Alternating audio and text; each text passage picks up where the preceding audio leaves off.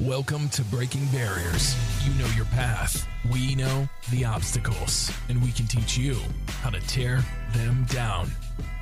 And now, your host, CEO, and founder of Adapting Social, John Vigero. All right, guys, welcome back to Breaking Barriers. Today, I'm excited. We got my man here, Rev who I, you know, listen, this guy, I've looked, I honestly, so the funny thing, Rev, is that when we were having my podcast director look at some people who we wanted to reach out to and have on our podcast, and we came across, across your stuff, I fucking love your personality.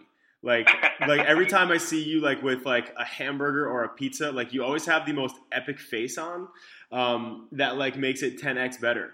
So, um, listen, my man Rev here is has been in the marketing game in the hospitality space for for about twenty years, right, Rev? Yeah, well, I've been doing uh, quote unquote marketing since 1996. Oh my goodness! Uh, You're getting the, it. the hospi- the hospitality food version of that started somewhere in the mid 2000s. Oh my goodness! And if you can, please, because I know that I can't do your your bio justice. If you can give us the Spark Notes version of who uh, David Rev is, can you please just give us a little, little, little taste of that? Sure, thanks. Well, listen, I appreciate being on the show, and thanks everybody for listening today. Um, if you went to my Instagram profile, which is probably the um, the medium or channel that I update the most frequently, and my screen name is Rev Ciancio. Um, you're like, oh, this guy's a food blogger, and like that wouldn't be a wrong way to look at it. I've been creating some version of food content you know, in blog format since 2003. Um, but I'm really, I, I'm really a, a digital marketer in the hospitality and small business space. Um, you know, I've owned my own bar. Um, I've done marketing, social media marketing, digital marketing, search marketing, content marketing for a number of different restaurants and restaurant solutions. Um, but in the last like two, three, four years, uh, I've actually been working on the software side of restaurant tech.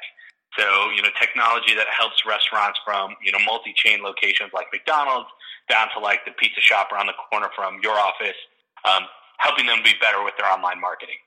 And so sometimes that's in the form of listings management, sometimes it's reputation management, sometimes it's social media, sometimes it's influencer marketing, but it's all about, you know, uh, hospitality, tech marketing in, in the modern day. I love it, man. I love it. And and what and so talk to me about because we before we started rocking and rolling, you were telling me about how you were in music first and made that transition into food and, and hospitality. Like what like what caused that that shift in your in your business? Oh man, that's a fun story.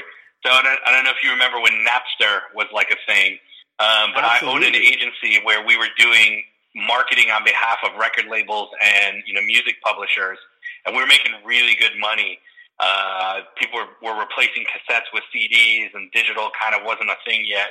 And Napster came on the scene, and all of a sudden, like, hey, this is the the signal to people that music is free. And I looked at my my co-agency owners at the time was like, we need to zigzag, and they were like, whatever, Chicken Little, sky's not falling in. I was like, no, no, no, no, no. like this is this is huge. This is impactful. Um, and the people that I owned an agency with at the time didn't necessarily see eye to eye with that. I broke it on my own, started my, my a different agency um, where I was doing some you know digital consulting, some fan club marketing, and then working directly with a couple of bands to do talent management. Um, couple years into doing that, you know, touring the world, you know, gold records, yada yada, you know, MTV, Grammys, blah blah blah, like super fun.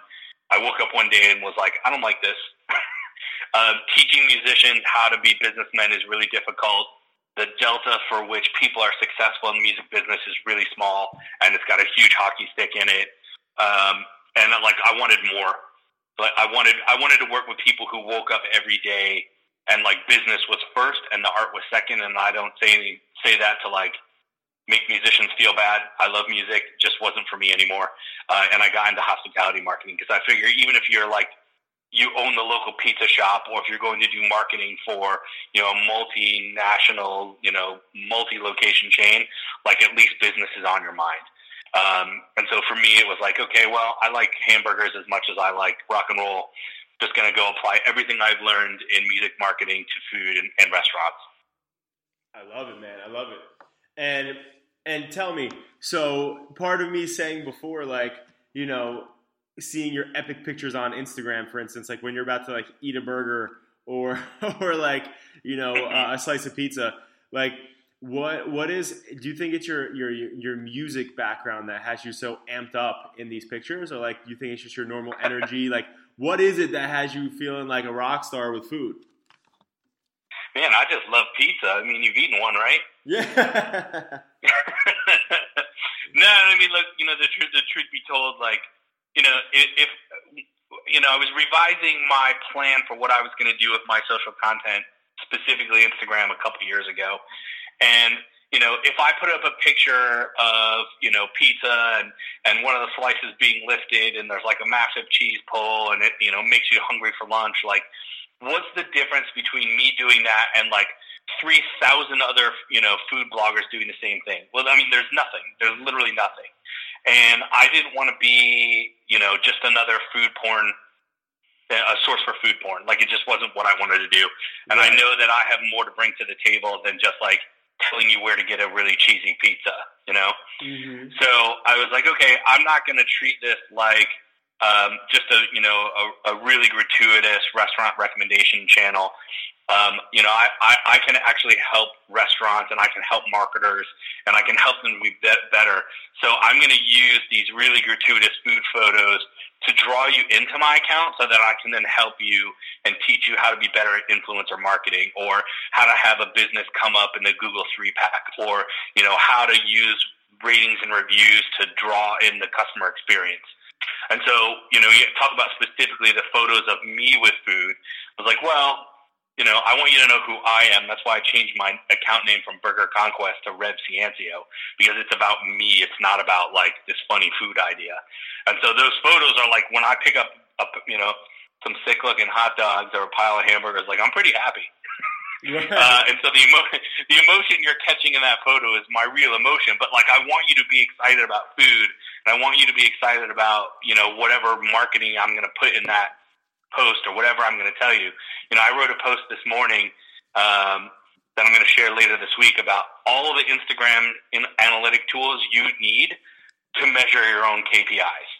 Right? It took me, you know, it was seven pages long when I wrote it when I share that online, like I want you to understand, I'm trying to help you understand. I'm help, I'm trying to help you learn something. So whatever photo I'm going to use there is going to be super eye catching, so that it draws you in, and then you click like, oh, Instagram analytic tools. I could use that. I want to increase my engagement, and so that that's the idea behind those photos. Is I'm trying to. They're almost like a headline. You know what I mean? Absolutely, man. And you know what I love about that? I don't think enough people understand. So like again, I kind of share with you how I've been an entrepreneur for a decade. Uh, when I first started my first venture, Adapting Social, which is my big, which is my baby, um, which is my marketing agency when I was 17. And I don't think like I was the dude like as a 17 year old, 18 year old, 19 year old running around, going door to door, getting extremely excited about fucking websites. And like I was, I was like the, the version of you eating a pizza, but like with websites. And I still am that same motherfucker today. And like the biggest thing is like I love that you bring that enthusiasm to something where some, where most people it's either dead serious or they try to make it just like food porn. Um, I love your take, and I think that a big thing with breaking barriers, uh, Rev, is that like this is for people who whether they have a business, whether they're starting a business, whether their you know business is failing, or whether they're like still in college trying to figure their fucking shit out. Like at the end of the day, the whole purpose of breaking barriers is to understand that like your limiting beliefs is what keeps you in those barriers. And like part of what you're doing and part of how crazy that I am too with like websites and marketing and stuff like that, you know, it's like enthusiasm goes so far. And no, and and so many people really don't understand that and or they don't want to put the time or effort into being that crazy mofo um, because they don't want to do that. They don't want to. They don't want to be out of their comfort zone. They feel vulnerable. Um, and I love that you're pushing in that element of like enthusiasm, energy, like craziness. Like every time I see a picture of you, like your mouth is wide open, like and you're like fucking like like stoked to fucking have this picture of this food next to you.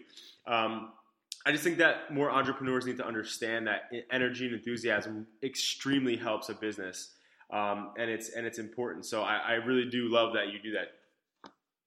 Thanks. Well, I think energy and, enthusiasm is certainly important. But look, I think if, and you'll probably agree with the statement, if we polled 100% of everybody everywhere and asked them if they're interested in making changes and constant improvement, 100% of everybody is going to say yes, yeah. right? Yep. But more like 90% of everybody is going to say yes and then do nothing, yep. right?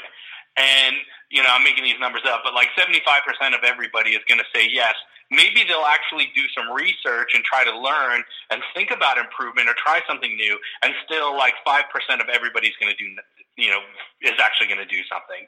And so you know i'm looking to work with people who actually want to take an action to improve their business or improve their life or improve whatever it is they're looking for. And so i'm trying to bring the same energy and trying to help them right? So if you're going to work with me, and I'm sure it's the same with your agency, that like, hey, look, we're bringing some energy, we're bringing some enthusiasm, we're going to screw a couple things up, we're going to test, and we're going to be wrong, and that's going to happen.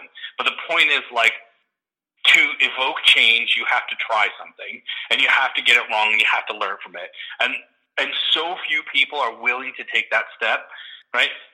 When those bad things happen, it's important to keep that energy. It's important to keep that positive outlook, and it's important to you know, remember, like, look, we're trying to improve something here.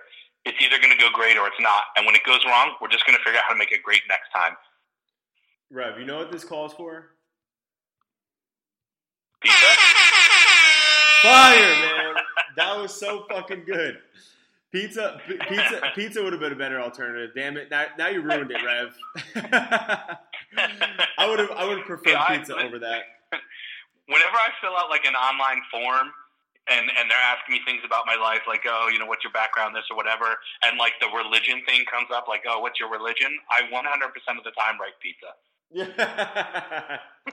or, or or when somebody asks you about politics, you're just like pizza. uh, I might go burgers in the politics realm. Okay, smart choice. Smart choice. um, I love it, man. And listen, so my question for you is, when you were coming up with like your branding and like because a lot of things a lot of things that people want to know is like how did you how did you develop that brand? How did you develop that like you know personality of your brand? So you know, obviously, where I see you, you know, your your your Instagram name is is Rev, you know, Rev Ciancio. Um, you know, it's kind of like your your personality now. It's who you are, and I'm assuming that's kind of your agency, right? Yeah, yeah. I mean, you know, how do how does anybody come up with their brand? Well, I think a brand is constantly evolving, right?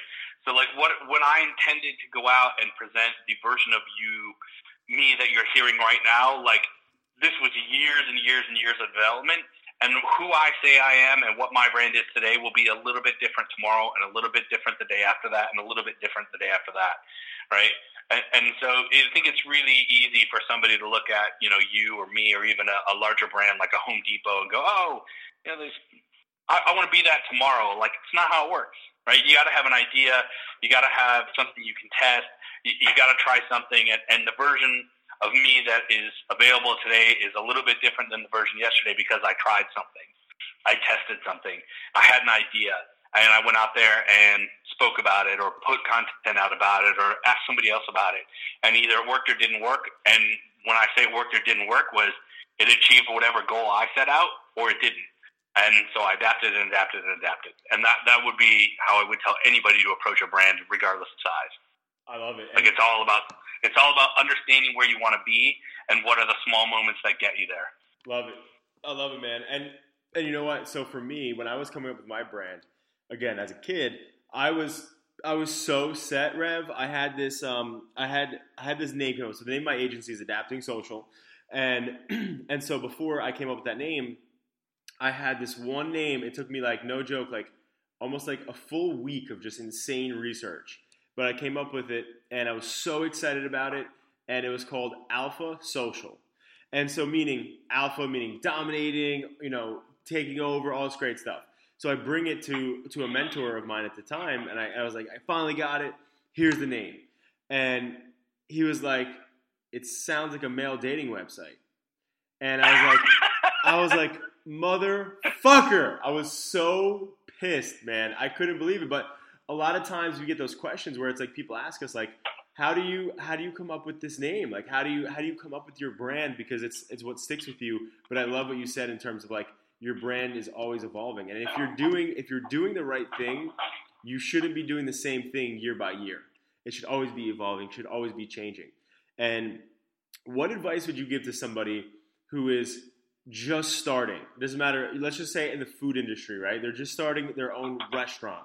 Like, what would be Rev's advice to somebody on day one, like in conceptual phase part? Um, in the conceptual phase part, I would say the most important thing is to have a BHAG. Do you know what a BHAG is?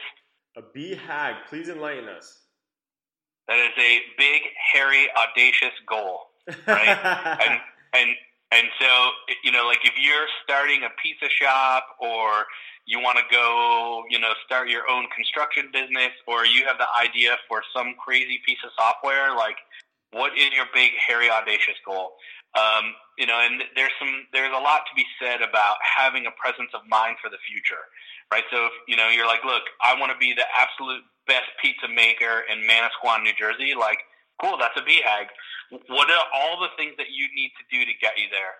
And when you're evaluating whether you should do something or not do something, does it or does it not get you to your BHAG? And if it doesn't, don't do it, right? Mm-hmm. And so, what does day what does day one look like? What's who do you want to be, or what do you want this to be a year from now, three years from now, five years from now, ten years from now? And I say that like it's easy to answer that question. It's not. It's like really hard. Um, and so when we go backwards in this conversation a minute, you know, when we talk about like changing every day, right?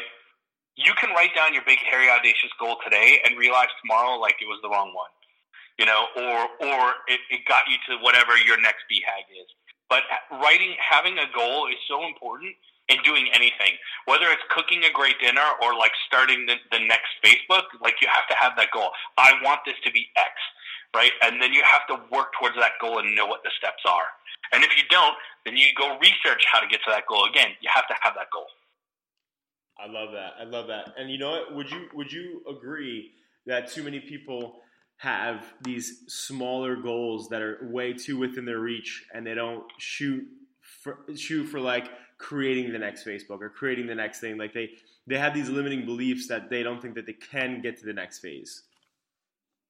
Um. Yeah. Sure. I mean, I do that to myself. So you know, that's that's just that's just your you know human nature. But you have to put them down and you have to like even if they sound ridiculous like you still have to you still have to write down your goal you still have to know why you're doing something and you still have to try and even if it sounds crazy like oh you know what i'll never actually be able to do this you don't know till you've tried it you don't know till you've sat and thought about it you don't know until you've actually put it in the presence of mind to to to do that thing it's 100% true. And and but when i say that so like i'm i'm a big advocate of fueling your brain and having positive mental attitude and having everything that you need in your brain that's going to get you fueled in to do what you need to do. Because too many too many times like if people are you know whether it's anxiety depression or whether it's you know just being overwhelmed they're super stressed out with work or, or starting or trying to get to where you want to be from the square one a lot of people don't come into it with the right mentality. They think that being an entrepreneur is just the fancy shit. Like just being able to like you know have a have a title of the ceo is like massive and like they think that's like a cool it's a status. And having the right mental attitude from square one i think is so important because it's such a roller coaster you know? And, and what have what have been some challenges you've experienced as an entrepreneur god i experience challenges every 10 minutes that's that's what being an entrepreneur doing business is, is it's all challenges um, and I would say that the you know the the biggest challenge is is is coming up with a constantly moving goal, right?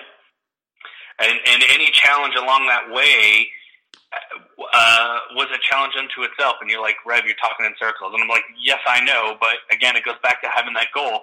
And so, like, if you don't have that goal, you can't have a challenge, and you can't overcome a challenge, and you can't learn from a challenge, right? Right. Uh, what was what was my favorite movie of all time? One Crazy Summer. What's the line? Uh, without a, a ta- without a plan, there's no attack. With no attack, there's no victory. So that's that's hold up. That's that's a good one, man. We have to we gotta hit you on that one. That was a good one. That was a great one.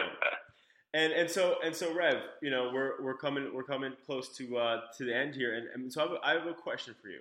So where in this ever changing world do you see Rev in five years from now? Uh, so you laugh like, what's my BHAG? I'm actually in the middle of revising my BHAG. I had one. Um, a couple things happened in my life that sort of derailed my BHAG. Mm-hmm. Uh, and so right now I'm actually redoing my BHAG. Um, I really enjoy helping restaurants and businesses to market themselves better. And so I'm working on how do I scale my ability to help more businesses. And lately that answer has been through software. So I'm currently helping uh, software companies that help businesses scale their marketing. And so where am I in five years? Um, hopefully I have a more defined path into what that looks like. Um, and that people just sort of know me for doing that. I love it. Listen, I mean, but would but so that so now you've had something in your life that's kind of gotten you off the track of your BHAG. Um, but that's fucking life, though, right? I mean that that's part of the game. Oh yeah, I mean, look, I was in an accident last year. I broke both wrists and an ankle. Uh, there was no plan for that. right, right. You, know, you can't I, plan that. I had shit. to go. I had to go live in a re, I had to go live in a rehab center for six weeks without my wife and my kids. So like, oh my god. Sometimes shit. Sometimes shit happens, right?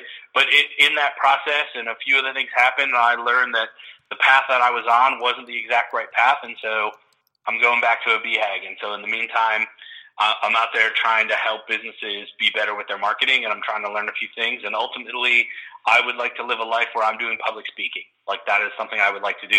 But I can't be a public speaker if I don't know my values. So right now, I'm trying to re- relearn my values. Love that, man. I love that. Instead of going up there and bullshitting, like you want to know your values, I, I, I uh, respect your integrity. God bless. Thank you, man. I appreciate it. Absolutely. And uh, and before we wrap up, though, hold up. We gotta we got to tell everybody where the nickname Rev came from. we can't we can't uh, leave without that. Uh, so in January of 1997, um, I learned how easy it was to become an ordained reverend, and when I mean easy, like really easy. Um, so I went and got ordained because I thought it would be really funny, um, and I did. And then I started signing my emails, Rev David Ciancio, and people didn't realize that it was a title uh, like a doctor. Uh, they thought it was just my name. People started calling me Rev, and I like I went with it. So, but I'm technically an ordained reverend. I've uh, I've proceeded over 13 different weddings. So good stuff, man. I love that. I love that. And and Rev, listen, you've been you've been extremely extremely insightful, and I love I kind of I really love your like your thought process and your perspective on things. And um, and so one thing we always end off, we like to put our our, uh, our guests on the spot here is there is there a quote that you that you really fuck with, like that you universally utilize for your business or for your life that really stands out to you? Um, there's not, you know, I think you look at like, you know, Instagram memes and, and, you know, people putting like quotes that, that are supposed to inspire you. I don't know that there's sort of one. Um, didn't, I, I didn't say you say live, laugh, I'll, love? I'll, you, sorry? Didn't you say live, laugh, love before? uh, sure. I'll tell you what my life motto is, and that's probably a better answer. Please. So my life, my life motto is be awesome at two things and outsource everything else. Right? Mm. Go learn a skill that makes you definably different and definably unique.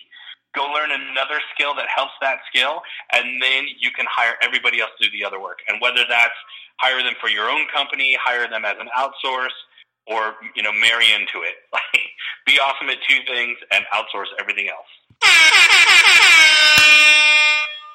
Too good, man. That's fucking fire. I love that. And you know what? But the the problem I see, the entre- the level of entrepreneurs that I work with across the globe, like a lot of a lot of entrepreneurs, they don't get that. Like you have to set and forget tasks with reliable people so that you can be amazing at the things that you're great at and not have to focus on the shit that you're not great at.